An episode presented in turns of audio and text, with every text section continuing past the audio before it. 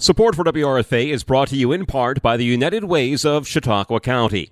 United Way is a nonprofit organization with a mission to mobilize the community to help every person and family improve their lives.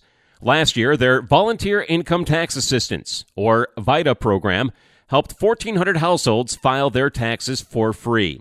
This year, the expanded child tax credit is available to Chautauqua County households with children, even if they don't normally file taxes or have a recent income.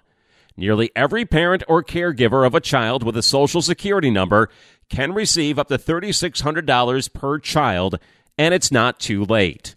Learn more at getctc.org slash CHQ.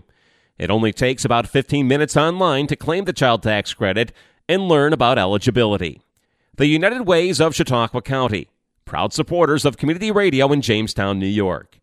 To learn more, visit uascc.org or unitedwayncc.org. All right. Well, I hope everybody is uh, getting ready for a fun and safe Thanksgiving, and I wish everybody a happy Thanksgiving. And uh, since we last talked last week, uh, it is now official that the Republican Party has taken the majority in the U.S. House. Um, the last races that were needed to get to that 218 number uh, were reached. There are still a handful of races outstanding, so we don't know exactly uh, what the final breakdown is going to be. But it is clear at this point that the Republicans have taken the House Representatives for the 118th Congress. Uh, and because now it is official that the Democratic Party has lost power in the House uh, for at least the next two years, uh, I expect the remainder of this lame duck session is going to can be filled with sort of some far left wish lists. Uh, and I will stand strong. I'm going to fight against the radical policies of the far left and the radical policies of the Biden administration. Uh, between now and when my term expires on January 3rd, uh, we'll be in D.C. quite a bit uh, in that time frame. Uh, far left policies have hurt this country, and every day Americans pay the price for that with increased prices on their basic necessities. And, and again, I'm very concerned with this last few weeks of power is going to mean uh, for a radicalized agenda. And I'm glad that the people of the 23rd District have sent me to Washington to be a, a check on extreme policies from the left. Uh, but this is important that the Republicans take the majority. There's very tangible uh, reasons why this is important for the next Congress. So one, of course, is to pass a law, you need both houses to concur, and it needs to go to the president. So with the Republicans in control of one chamber, uh, they'll have the ability to stop bad laws after January 3rd, uh, but also the investigation apparatus of the House will be in the control of the Republican Party and uh, Republican committee chairman. Uh, and I am and always have been for full transparency and accountability. And so we're going to see in January, and I'm glad to see in January, we'll see investigations into uh, Hunter Biden, investigations into uh, Joe Biden. And it's troubling that the Democrats have chosen to ignore and suppress, in some cases, uh, uh, what looks like there might be uh, major improprieties and shady dealings on the part of the president's son. And, and uh, with the mainstream media, social media ignoring and censoring the story, it's important that we do get some answers. Uh, so I would also point out the double standard. If members of former President Trump's family had uh, some of the allegations against him, Mr. Uh, younger Mr. Biden has against him, certainly that would be a much bigger story. And I bring this up because no one should be above the law. Uh, justice and the rule of law should always be followed. And I'm excited that there will be not just on President's son, but on everything that has gone on with the Biden administration, there has the opportunity now to be full transparency and full accountability. And I think that's a productive thing for our democracy. We need to uh, have that if we're going to have trust in our government institutions. The only uh, solution to any lack of trust in our institutions and any feeling that the government is not working for the people is aggressive transparency. And now we'll have divided government. We'll have the Republicans in charge of the House and the Democrats in charge of the White House and Senate, and we will no longer have the one party rule that has led to uh, a lack of, of transparency. So I'm very excited that the Republicans took the majority, and I'm looking forward to what the next two years will bring. Uh, it's vital we get back to sound policies, uh, especially in the fiscal realm, that will help the American people. And we need to get back on a path to prosperity and away from the current path of outrageous and unsustainable spending uh, that has led to massive inflation and other concerns for the average American. So I'm calling for total transparency. I'm excited that we're going to get uh, bipartisanship in the sense of uh, one party controlling one portion of the government and another portion of the government so that there can be accountability. Uh, that's extremely important. And with that, I'll open it up to questions on this or any other topics that anyone would like to discuss. All right, we'll start with Brian, WLEA. Congressman. Yeah, Brian. You hear me? Yes. Uh, wondering, uh, New York State is allowing uh, 36 uh, stores statewide to be able to legally sell uh, marijuana. Uh, that was in the news this morning. One of them is in Hornell. Uh, any thoughts there? Uh, my position on marijuana has long been that I am in favor of its use for medicinal purposes. If a doctor wants to prescribe uh, marijuana, I think they should be able to, but I am against uh, recreational marijuana. That's been my position for a very long time. Do you see with the you know uh, continued liberalizing of things in New York State from the state governor, and in particular the governor's office? Uh, your do you see uh, your office or uh, Nick Langworthy in the future uh, having a back and forth trying to pass laws to fight the left wing laws coming out of Albany? Well, it depends on the exact uh, thing that they're doing. It depends on the exact area uh, because obviously I'm a constitutional conservative. So the answer can't be if you don't like what the state does to immediately on every issue run to the federal government because that's what uh, the left does to us all the time. Uh, federal government has a role, the state government has a role. And so if it is in an area where there is proper federal jurisdiction, then uh, then most definitely I think there's there's a role for that uh, to check uh, bad laws. Uh, but we don't want to uh, become like the other side and and throw our constitutional principles out the window uh, just because we don't like what's going on. So, it, so the answer would be yes if it's within the proper uh, realm of the federal government. Thank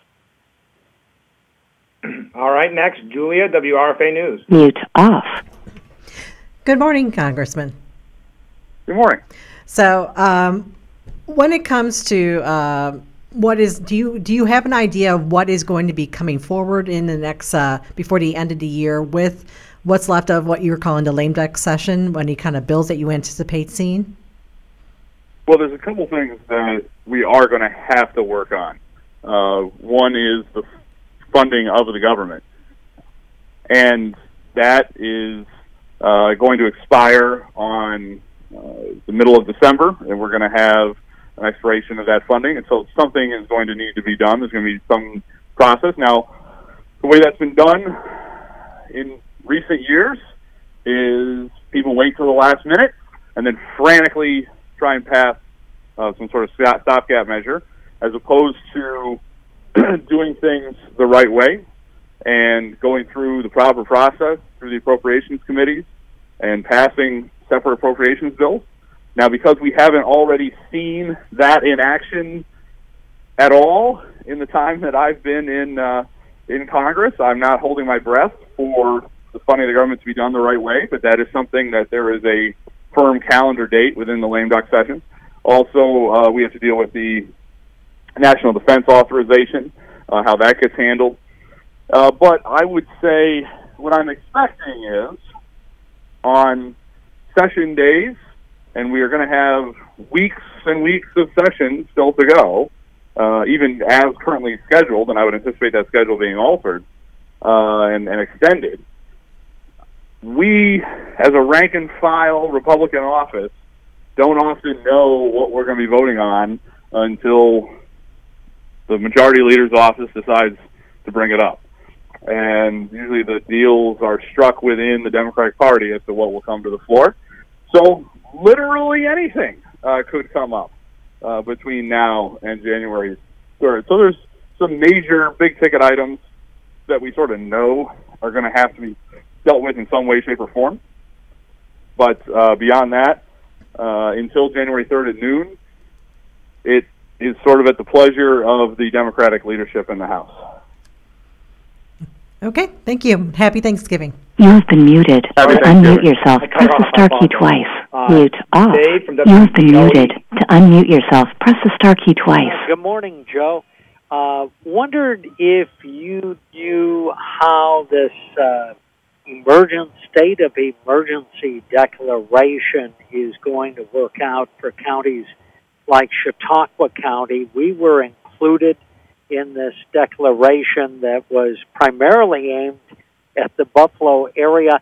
Is there any uh, possible recoup of expenses, costs for counties that were right on the edge of this storm? Uh, if there is a declaration declared, or declared uh, that opens up more possibilities uh, than if there hadn't been a emergency declaration uh, that was put down there. Now, I don't want to make some promise of some sort of state or federal funding when I don't have uh, the power to make those determinations. But I would say, just as a general rule, uh, it is if you are in the initial declaration of emergency, there are few fewer bureaucratic hurdles uh, to go through. And I do know that northern Chautauqua County, uh, you know, we're talking over two feet of snow in some portions of, of northern Chautauqua County. That was the portion of the district that I represent that was most impacted by this uh, storm event. And uh, certainly, there's any way that we can be helpful uh, to try and uh, help with anybody that may have had some sort of property destruction because of uh, uh, the storm, uh, we would certainly be willing to do so. I know uh, what that two feet was like yeah. marching into the station. Well, thanks for the info. Appreciate it. Yep. Okay, uh, Rick Miller, Olean Times Herald. Good morning. Good morning, How you doing? Good. How about yourself? Good. Good. Happy Thanksgiving to you. And the same to you. Say, in this lame duck session, w- will you support the increased uh, aid to Ukraine that the Biden administration is looking for? Yeah, I don't. I, I'm going to have to look very closely at that because I'm very concerned about a blank check.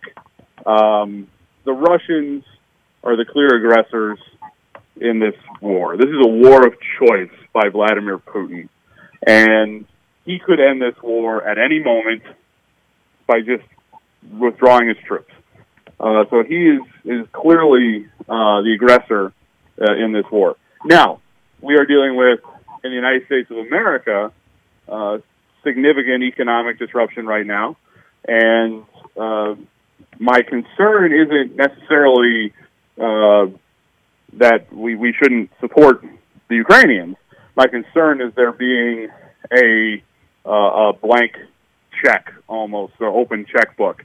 Uh, there needs to be uh, transparency, accountability for where that money has gone. That's where the most concern that's been presented to me has been more do we know where this money is going when we send it overseas? Do we know that it's getting where we want it to go and it's not being uh, diverted for any uh, uh, inappropriate uh, purposes? And my response to that is is that uh, going back to my initial comments, I'm always for full transparency. Anybody that gets federal taxpayer dollars, whether it's Ukraine or anybody else, uh, should be accountable for what they're doing uh, with those dollars. So that's been one concern that's been presented to me from constituents: is where is the money going?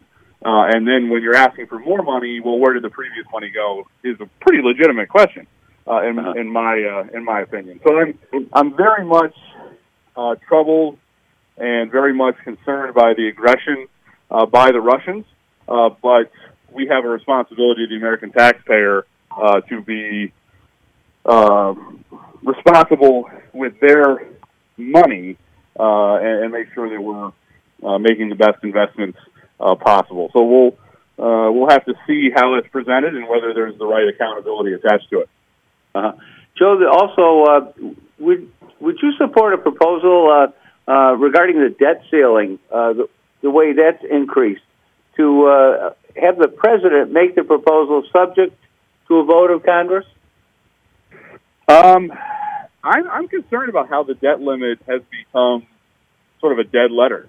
I mean, it's there for a reason. Uh, we're supposed to have a limit on how much uh, debt we're accumulating, and we have this cycle where we pass a budget that racks up more and more debt, and then when the debt when we hit the debt limit, uh, we say, "Oh, we have to raise it, otherwise it's the uh, it's the end of the world." And it's the Well, same it thing of my concern uh, regarding the funding of the government. We have people that don't do the right thing for months and weeks and years on end. Don't uh, uh, come to terms with uh, responsible spending. Don't uh, do the proper procedure for the budget. Wait and wait and wait and wait until the last minute, and then effectively hold the economy of the world hostage. At a certain point, you have to say, no, we're going to do this the right way.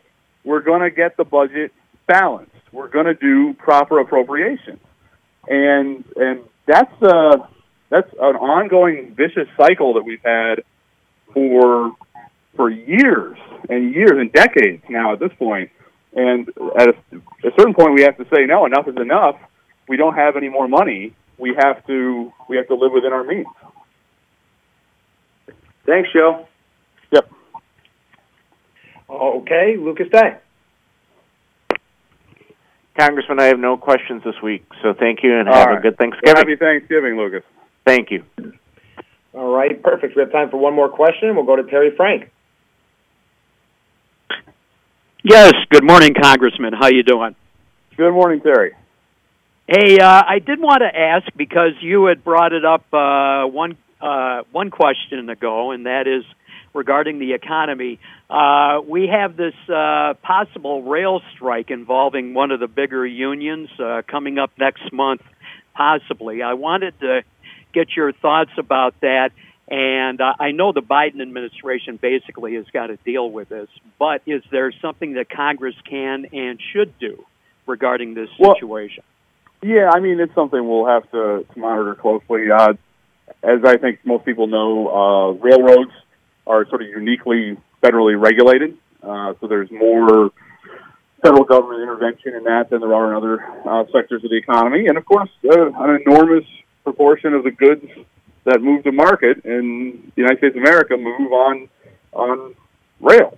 So a disruption, uh, any sort of uh, labor stoppage uh, in the freight world, uh, whether it's trains or anywhere else, is very disruptive to the economy. So I would uh, want to be a voice for uh, negotiation and for all sides coming together uh, to avoid, if at all humanly possible, uh, any disruption uh, to our goods reaching market, especially as we come into uh, the holiday season. Uh, uh, this is uh, a a time when we shouldn't be worried about uh, supply chain issues. Hopefully, let's let's try and uh, handle any disputes that there may be uh, in a way that uh, protects uh, the workers, protects the railroads, protects uh, the American consumer, and everybody involved.